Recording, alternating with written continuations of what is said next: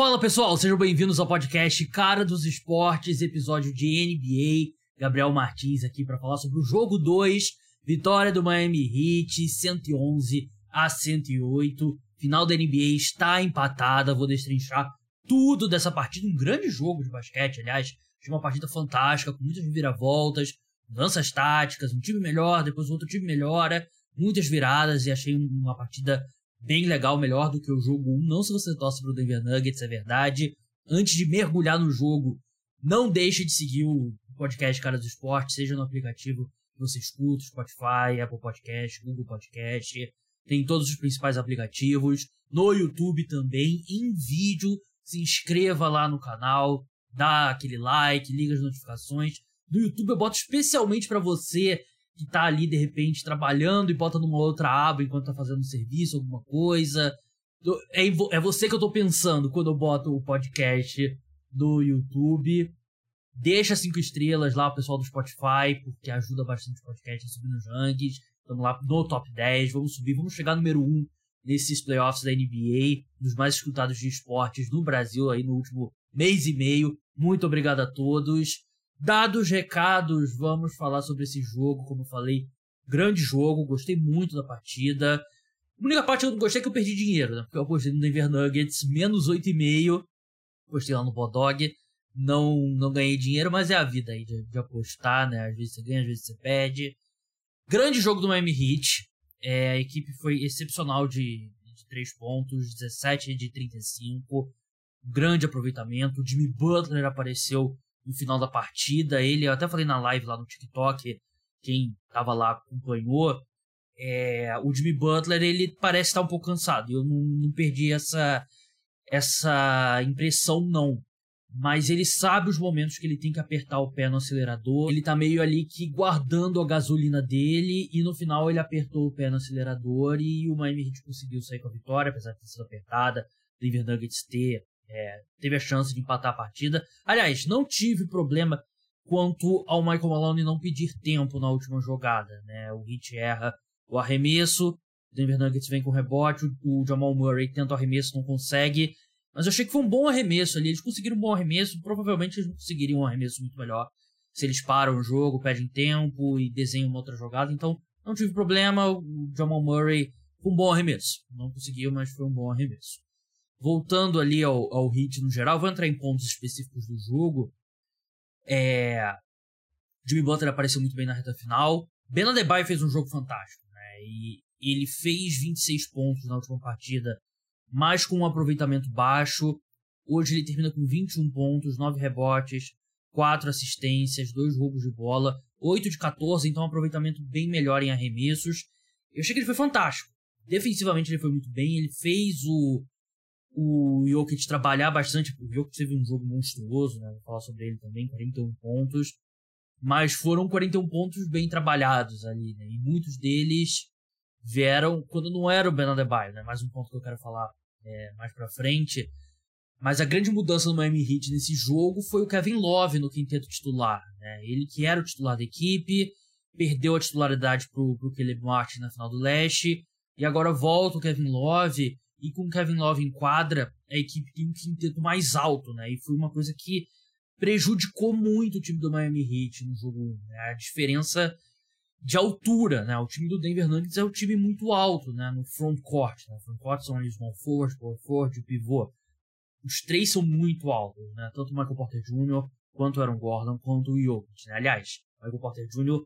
terrível hoje, muito mal mesmo.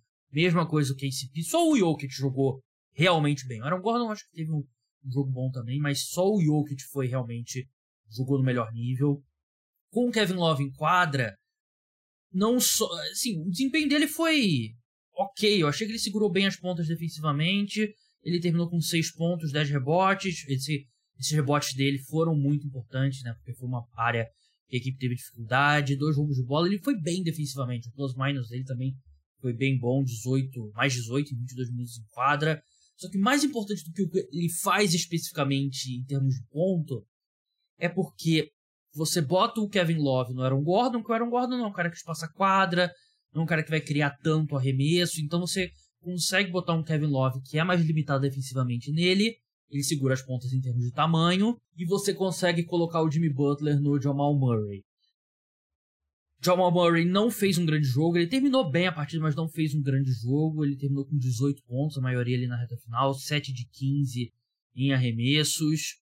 Mas o Jimmy Butler marcou a maior parte do jogo, o Jamal Murray, e foi muito bem. Defensivamente, o Jimmy Butler apareceu mais ofensivamente na reta final do jogo, mas eu achei que defensivamente ele fez um ótimo jogo de início ao fim. E com o Jimmy Butler no Jamal Murray, você tem um encaixe muito melhor quando você vai marcar esse jogo em dupla do Jamal Murray com o Jokic, porque é o que o Denver Nuggets faz de melhor. Acho que é o que qualquer time faz de melhor na NBA atualmente. Nesse né? jogo, Jokic vem pro pick and roll, ele recebe a bola depois do Jamal Murray, aí troca mais um passe, às vezes dão dois, três passes, e eles trabalham muito bem em dupla. Mas quando você tem Jimmy Butler e o Ben Adebayo marcando os dois, eles ainda vão conseguir produção. Mas para definir o pick and roll é difícil você. Pick and roll, para quem não sabe, né? Quando tem um jogador com a bola, ele usa o bloqueio do outro jogador, do companheiro dele de, de ataque, ele ataca a cesta, ele pode ir pro arremesso, ele pode passar a bola, pode passar a bola pro cara que fez o, o bloqueio e tal. Você não vai ter muitas duplas melhores defendendo esse tipo de jogo do que Jimmy Butler e Ben Adebayo, porque o Ben Adebayo tem mobilidade para quando ele acaba tendo que marcar o jogador menor, né? Quando ocorre a troca e ele precisa marcar o Jamal, o Jamal Murray, no caso, ele teve. Ele tem mobilidade para isso, né? Um center muito móvel, um pivô muito móvel. E o Jimmy Butler tem força para segurar as pontas com um jogador mais alto, né? Que é o caso do Jokic. Então, esse esse encaixe do, dos dois times, né? Com o Kevin Love em quadra, eu achei que foi, foi muito bom para o Miami Heat. Foi diria que é o principal caminho da vitória. Né? Outro caminho da vitória foi Michael Porter, como eu falei, Michael Porter Jr. e KCP foram muito mal, muito mal mesmo. Jamal Murray também é a maior parte da partida. E aí, assim, acho que vai ter muita conversa sobre ah, Miami Heat fez o, o Nikola Jokic jogar mais como pontuador e tudo mais e tal. É isso que tem que fazer eu não achei que. Assim, o Miami Heat fez um trabalho melhor defensivamente, né? Contra, contra os outros jogadores, né? Mas acho que a mudança foi que o.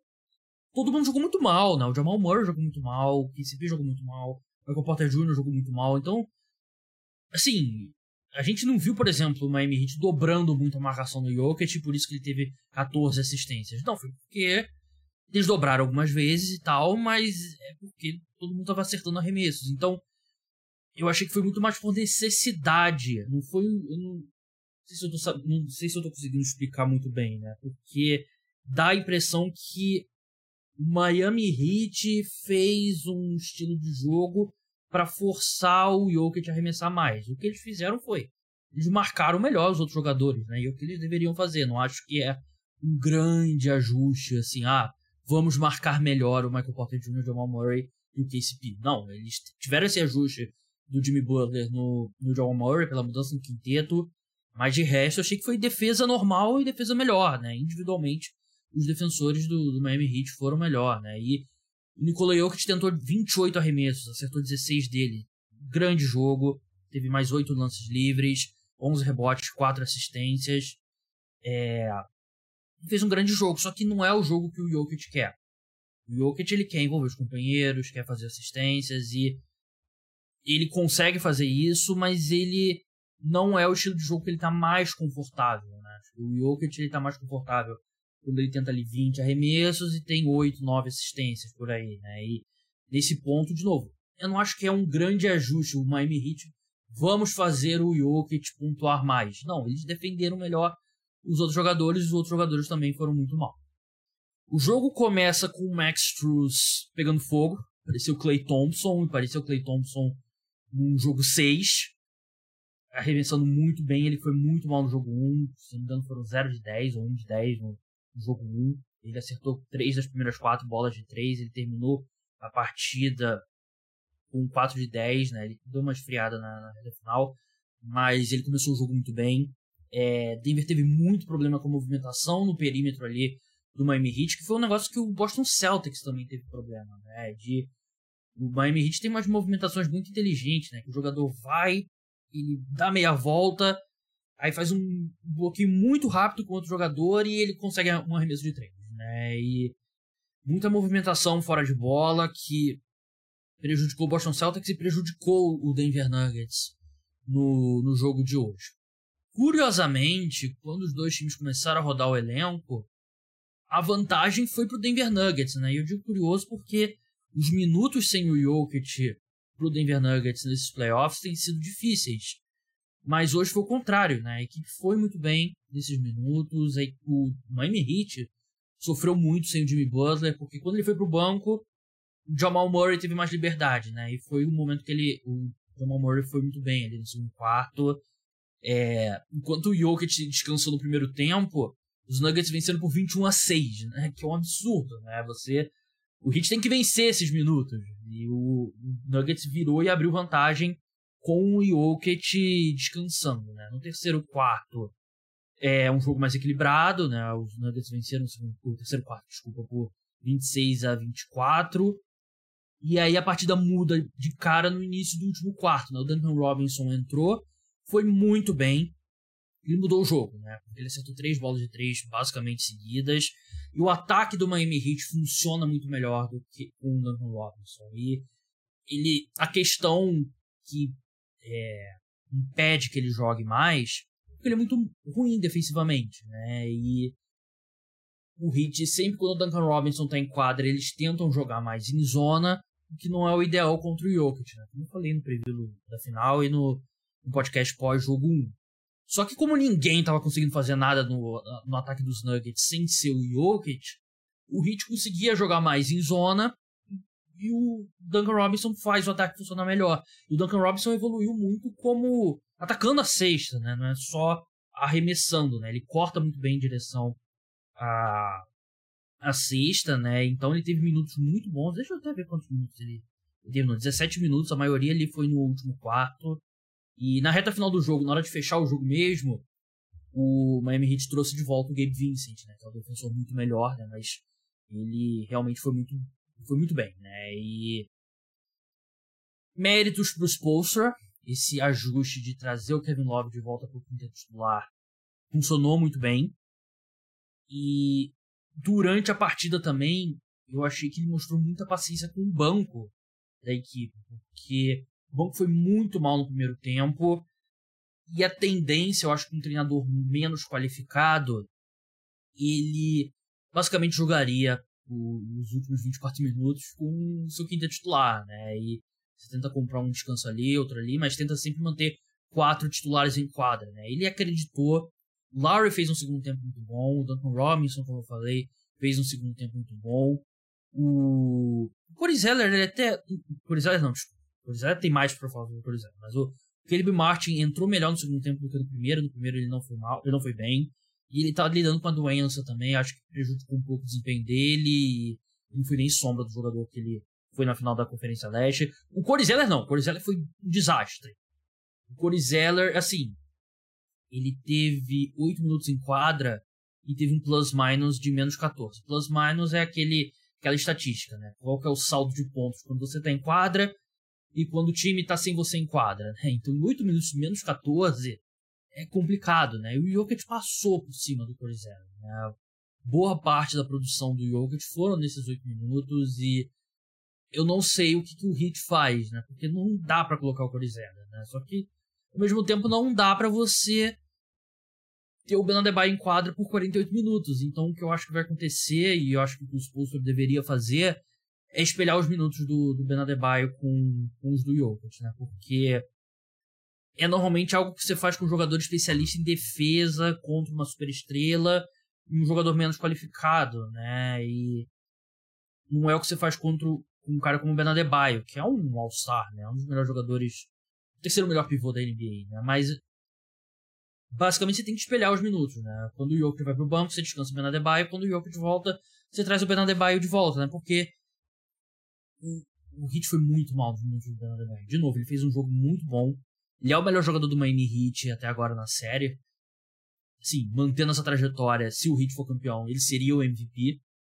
E ele é o único cara que Assim, ele não para o Jokic, ninguém para o Jokic, mas ele faz o Jokic trabalhar mais, né? O Jokic tem que se esforçar mais e ajuda ali no jogo de dupla defensivamente com o Jimmy Butler. Quando o Jokic e o Jamal Murray fazem esse jogo de dupla, né? Então ele é muito importante e se eu fosse o Eric Spoelstra, é o que eu faria, né? Eu, eu espelharia os minutos dos dois, né? E a principal diferença nesse jogo, pro Denver Nuggets ter perdido, pro Miami Heat ter vencido, é que os coadjuvantes do Miami Heat apareceram e os do Denver Nuggets não, né? O Heat tem vários jogadores ali que você espera que, sei lá, dois, três deles joguem bem. E quatro jogaram bem, né? O Gabe Vincent, o Max Struz, o Duncan Robinson e o Kyle Lowry, né? O Lowry e o Robinson mais no segundo tempo, o Struz mais no primeiro tempo, mas no agregado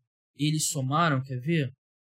Gabe Vincent 23, Max Struz 14, dá 37, mais 10 do Duncan Robinson 47, mais 9 do Kyle Lowry 56.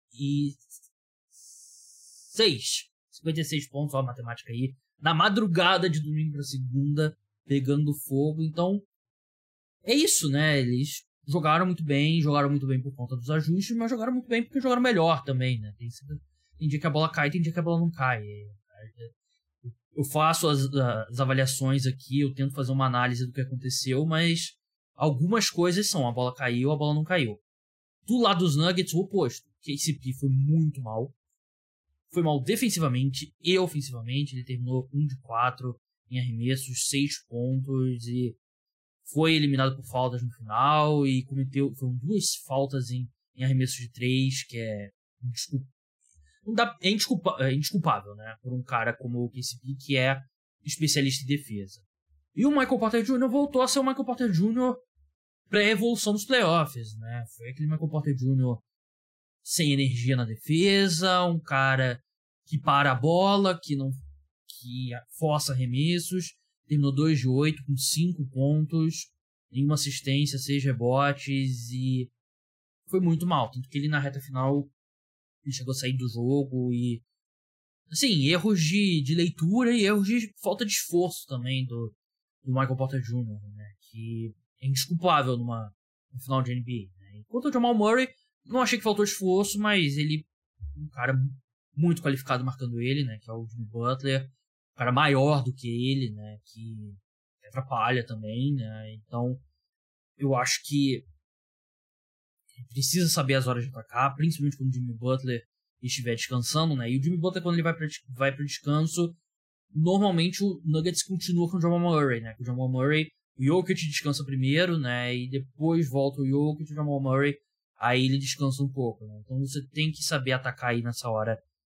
que o Jimmy Butler tá no banco, né? Como foi o... Ele fez isso no primeiro tempo e não forçar o jogo, né? E eu, eu até achei que ele não forçou tanto, né? 18 pontos, 10 assistências, 7 de 15. É ok, mas você precisa de mais do Jamal Murray, né? Então, ele, acho que vai ser um foco do Denver Nuggets pro jogo 2, jogo 3, desculpa, lá em Miami, mais formas de você tirar o Jamal Murray do, do Jimmy Butler, né? Enquanto do outro lado, a gente ainda não teve aquele grande jogo de Jimmy Butler ofensivamente. Eu achei que ele caçou um pouco mais o Murray, caçou um pouco mais o Jokic nesse, nesse jogo 2, né? Mas foi muito aquilo que eu falei, né? Ele não ele não vai, ele não deu aquele jogo ainda com 100%, 110% de intensidade ofensiva, que ele faz tudo e não precisou nesse nesse jogo 2, né? Eu acho que ele tá tá num momento ali que o desgaste é muito grande, né? Pro, pro Miami Heat chegar aqui, precisou dele carregar um fardo bem pesado e acho que ele a gente tá vendo sinais disso, né? A gente tá vendo sequelas disso. Né? Ele se machucou nesses playoffs, perdeu um jogo, né, por lesão do tornozelo e tal. Então, é natural isso acontecer. E nesse jogo 2, os companheiros de equipe dele foram muito bem. Menos o Corey Zeller. Corey Zeller não pode jogar mais nessa série. Não, não tem condições. Você tem que encontrar um jeito ali, porque, sei lá, botou rasa ainda, brincadeira, não tem não tem como o Udonis Haslem jogar. Né? Mas tem que fazer aquilo que eu falei, né? Espelhar os minutos do, do Ben Adebayo com do, os do Nikola Jokic. Do lado do Denver Nuggets, foi o que eu falei, né? Encontrar mais formas de desmarcar o Jamal Murray, dar uns tapas na cara do Michael Porter Jr. para ele se esforçar mais na, na defesa. E assim, alguém tem que obrigar essa defesa do, do Miami Heat a respeitar um cara que não seja o Jokic, né? Porque o único cara que coloca medo nesse. que colocou medo nesse jogo 2 foi o Jokic, né? E coloca o Miami Heat numa situação mais confortável, né? E se você tem outro cara conseguindo criar o próprio arremesso, conseguindo bater o marcador, você causa ali um efeito cascata nessa defesa do Miami Heat, né? Então, é isso, tem que jogar melhor, né? Não, não tem grandes ajustes assim, além de jogar melhor. Registrar aqui o um bom jogo do Christian Brown. Eu não achei que ele ia ser um fator. Tanto quando eu fiz o raio-x dos elencos, eu nem incluí o Christian Brown no, nos jogadores do banco do Denver Nuggets. Eu falei Jeff Green, Bruce Brown. Bruce Brown jogou bem, Jeff Green jogou mal. É, mas o Christian Brown conseguiu três roubos de bola, entrou muito bem, 15 minutos. Até acho que a gente pode ver um pouco mais dele no, no jogo 3, né? Porque ele é um cara. Ele não arremessou de 3, mas ele tem um arremesso. Ele traz bastante energia. Então acho que a gente vai ver um pouco mais dele. Provavelmente no, no jogo 3. Para encerrar, eu vou olhar aqui as odds aqui no Bodog, que é o parceiro oficial de apostas do podcast Cara dos Esportes. Crie sua conta utilizando meu link, tá na descrição. Caiu um pouco o favoritismo do Denver Nuggets, né? Estão pagando 1,41 para vencer a série. Do Miami Heat 3,0. Para o próximo jogo específico, o Denver Nuggets ainda é favorito para a partida, 1,74, né? O jogo em Miami. Vitória do Heat pagando 2,15, total 216 pontos. Nuggets favoritos por 2,5 pontos. Eu gosto desse Nuggets aqui, 1,74 e Nuggets menos 2,5, porque assim, é, foi um jogo historicamente ruim desse Michael Porter Jr. do KCP. Tendo repetindo ponto, né? Jamal Murray foi bem abaixo do esperado e ainda assim o jogo foi decidido por três pontos, né? Foi um jogo que o Heat arremessou muito bem, ainda acho que o Nuggets é favorito. Eu falava o tempo todo, meu palpite era Nuggets em 5 ou 6. É, é, difícil acreditar que esse time do, do Miami Heat perderia quatro jogos seguidos e ia ser varrido. Para mim tá dentro do, do esperado. Esse tipo de jogo tá dentro do esperado. Mas do lado do Miami Heat também, outro ponto que eu falei era, eles precisavam roubar um dos jogos em Denver. Se eles perdem os dois primeiros jogos, para mim era muito improvável que eles conseguissem vencer quatro de cinco jogos contra esse time do Denver Nuggets. E eles cumpriram a missão, venceram o jogo em Denver. Agora a série tá muito ainda tá apertada e eu ainda acho que o favoritismo do Denver Nuggets é, é grande. Não é gigante, mas é grande. Eu ainda, ainda apostaria no Denver Nuggets em 5 ou 6. Então é isso, pessoal. O podcast Cara dos Esportes volta amanhã, episódio exclusivo para apoiadores sobre NFL. Quarta-feira tem um episódio pós jogo 3 das finais da NBA. Não deixem de acompanhar nas redes sociais, Instagram, Twitter, TikTok. Muito obrigado a todos. Deixa 5 estrelas. Não deixa de seguir o perfil. Diga pros amigos que gostam, que gostam de basquete. Então até a próxima. Tchau.